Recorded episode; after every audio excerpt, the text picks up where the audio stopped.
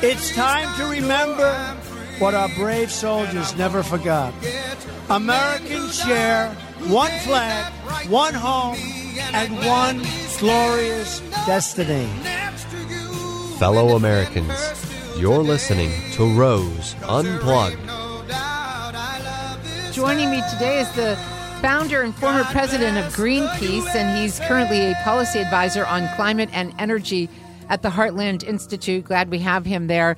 And also glad to have him on the show. Patrick Moore, welcome back to the show, Patrick. How are you? Good morning, Rose. I'm just fine. I'm quite chipper this morning. Thank you. You go. I was chipper because you were going to be on the program today. So, how about that? All right. so, there's lots to talk about. I wanted to start first with Tuesday's uh, blocked uh, Green New Deal resolution. So uh, it was a procedural vote that was called for on Tuesday, and the GOP called it up.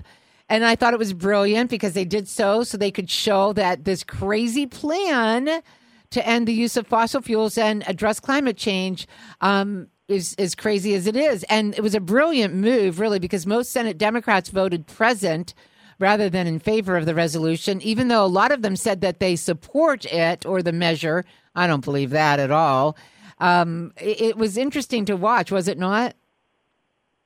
Yes, it was, Rose. And I mean, if you just vote present, it doesn't indicate that you support it. Right. So if, what it really means is they are not willing to go public uh, with a solid support, like a vote like that. Just to just to say, oh yeah, great, I think it's just great, is one thing, you know, in an interview, but to actually vote in the Senate for the Green New Deal puts you on record of being in favor of one of the stupidest documents that's ever been presented to the American public. and you know what's interesting, Patrick, and I thought clever too? This guy's pretty darn clever. President Trump had a closed door meeting with Senate Republicans on uh, Tuesday as well. And he urged the Republicans to keep that Green New Deal a focus because he believes it's going to help the uh, GOP win the 2020 elections. And I agree with him. Keep it up there front and center. Well, absolutely, Rose. I mean, some of the proposals in there are completely ridiculous. One of the funniest ones that a lot of people might not get by just looking at it cursorily is item J, as in Jack. Item J says that we should remove all the greenhouse gases from the atmosphere.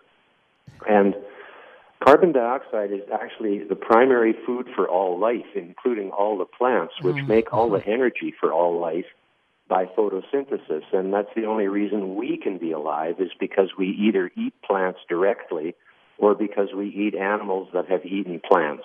And the energy that's coming through to our bodies and all the other animals that don't have photosynthesis is coming from photosynthesis indirectly or directly by eating plants. Unbelievable. So if you removed all the CO2 from the atmosphere, life would die.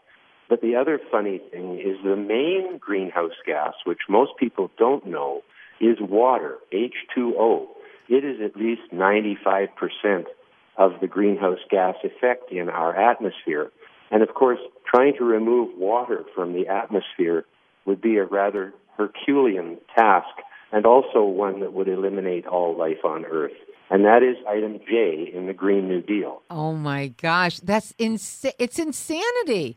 Why isn't anyone being honest with her, Patrick? I mean, because they still have, you know, I mean, there's still a few that say they like the bill and so forth, and and and then we've got half a dozen of the Senate Democrats that are running for president, like Elizabeth Warren and John Barrasso, and and uh, saying that you know they support it. Um, Alexandria Ocasio Cortez, okay, is the one, of course, we know introducing the measure to the House in February. Only a third of the caucus is officially backing her. Why isn't anyone pulling her aside and saying, "Honey, you're you're looking really stupid here, particularly where Jay is and Jack is, con- is concerned." I think the problem, Rose, is that a large number of members of Congress, uh, on the Democratic side in particular, simply don't have any science or any real grounding in these concepts. The idea that we should ban fossil fuels is that we should ban 80 to 85 percent of all the energy that runs the world. Right. And if you know, in in order of importance, it starts with air to breathe, water to drink, food to eat, and energy to run the whole thing. And they just don't seem to understand that. But the other irony is that these so called green people are also against nuclear energy and hydroelectric energy, yes. which are the only other two major technologies that can provide reliable, cost effective energy, especially for electricity. And they're opposed to those as well. And in fact, if you wanted, say, to remove fossil fuels from electricity production, I'm not talking about transportation because there it's virtually impossible. But for electricity, we could replace much of the fossil fuels with nuclear energy, and where it's available, because it isn't available everywhere, hydroelectric energy. But they're opposed to both of those too. So they're not even in favor of the solutions to the problem that they are putting before us.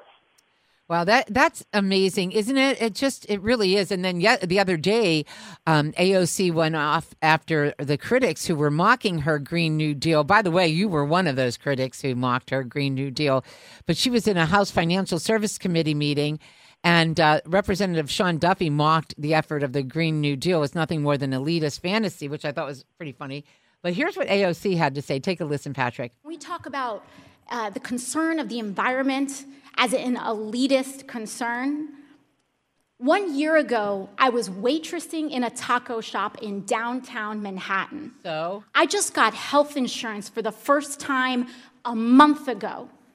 This is not an elitist issue. This is a quality of life issue. You want to tell people that their concern and their desire for clean air and clean water is elitist? Tell that to the kids in the South Bronx, which are suffering from the highest rates of childhood asthma in the country. Tell that to the families in Flint whose kids have their blood is ascending in, in lead levels. Their brains are damaged for the rest of their lives. Call them elitist.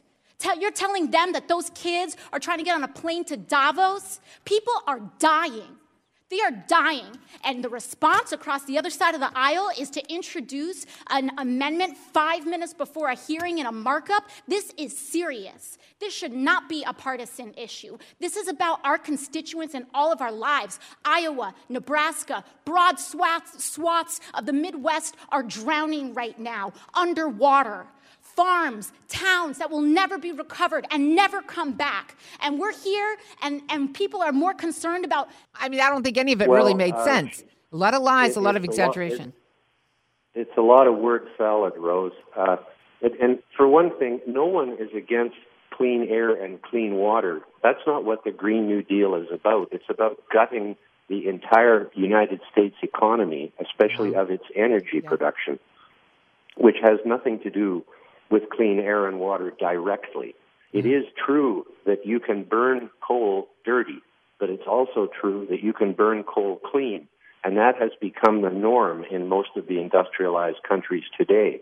It is possible to put pollution control technology on these plants. The problem is, is that AOC and all the others are fooling people by defining carbon dioxide as a pollutant which the Obama administration managed to get into the EPA's regulations. It's called the finding on CO2 as an air pollutant. And this is completely anti science. CO2 is not a pollutant, it is the main building block of all life. It's where all the carbon in all the carbon based life, which is all the life, comes from, both from the air and from the water because carbon dioxide dissolves in the oceans, lakes, rivers, and streams and forms the basis of food for all of the photosynthetic life forms on this planet. And she just obviously doesn't even understand that herself. But to say, for example, that the farms and, and towns of the Midwest in this flooding event will never recover, that those kind of flooding events have been all through the ages. It, there's there's newspaper accounts of them in the 30s and 40s when they were just as bad as they are right now. My main point, and I tell everybody this, and I want everybody to consider it: nothing that is happening with the Earth's climate today is anywhere near out of line with the last 10,000 years of this interglacial period called the Holocene. Nothing in the weather is out of line with what has been happening through that entire time. And if there was something that was out of line, we might look for what's causing it. But if there's nothing out of line, why would you conclude that it's anything other than the natural cycles of the sun and the earth revolving around in space like they have been doing for billions of years?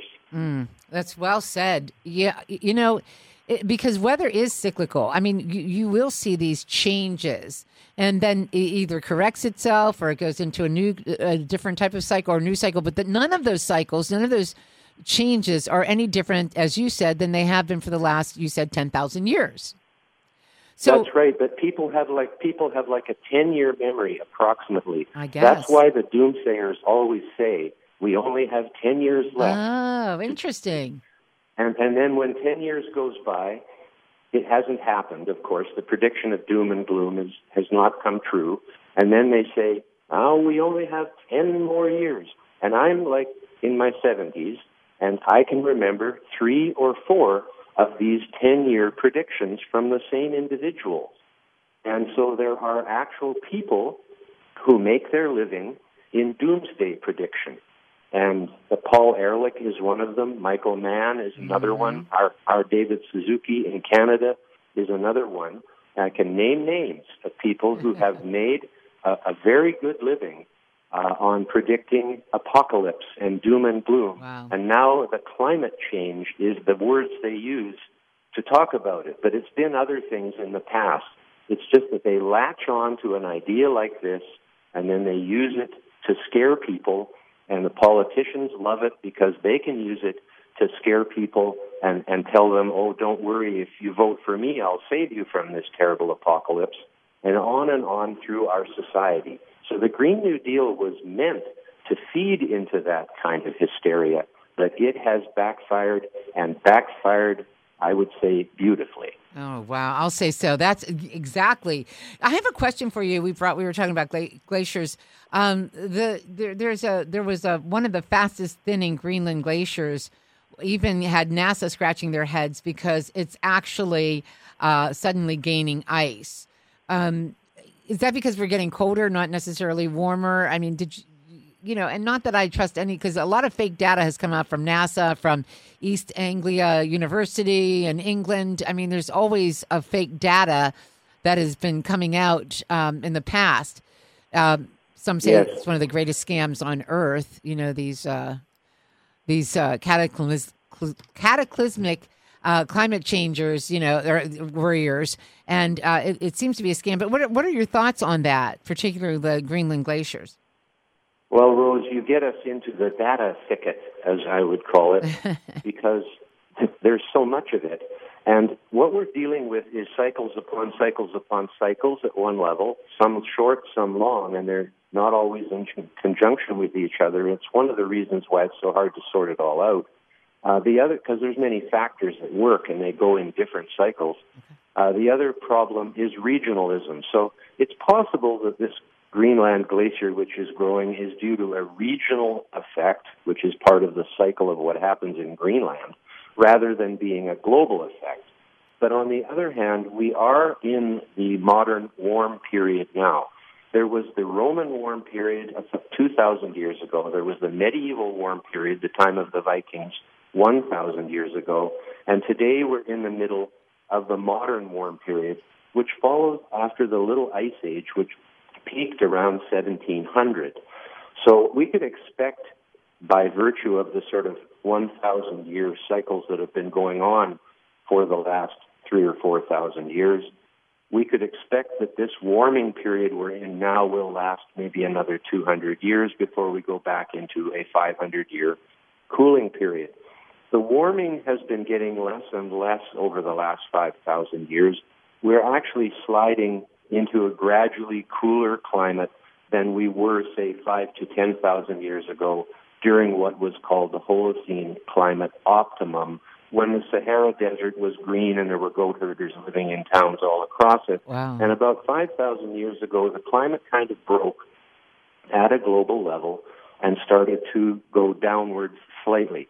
But the point is, in the last 150 years, the global average temperature has only increased by 1.1 degree Celsius. Wow. That's verging on 2 degrees Fahrenheit. This is not a cataclysm. As a matter of fact, it's making it easier to grow food, making the frost free days longer, and making it possible to grow food further north in Canada and Russia just a little bit, like a few hundred miles but it is an improvement over the cold period we had called the Little Ice Age. And so we should be thankful that the Earth has warmed one degree Celsius in the last while. But again, as I said earlier, this is nothing out of the ordinary. The Earth has been warming and cooling in little spurts like this for the whole 10,000 years of the Holocene period.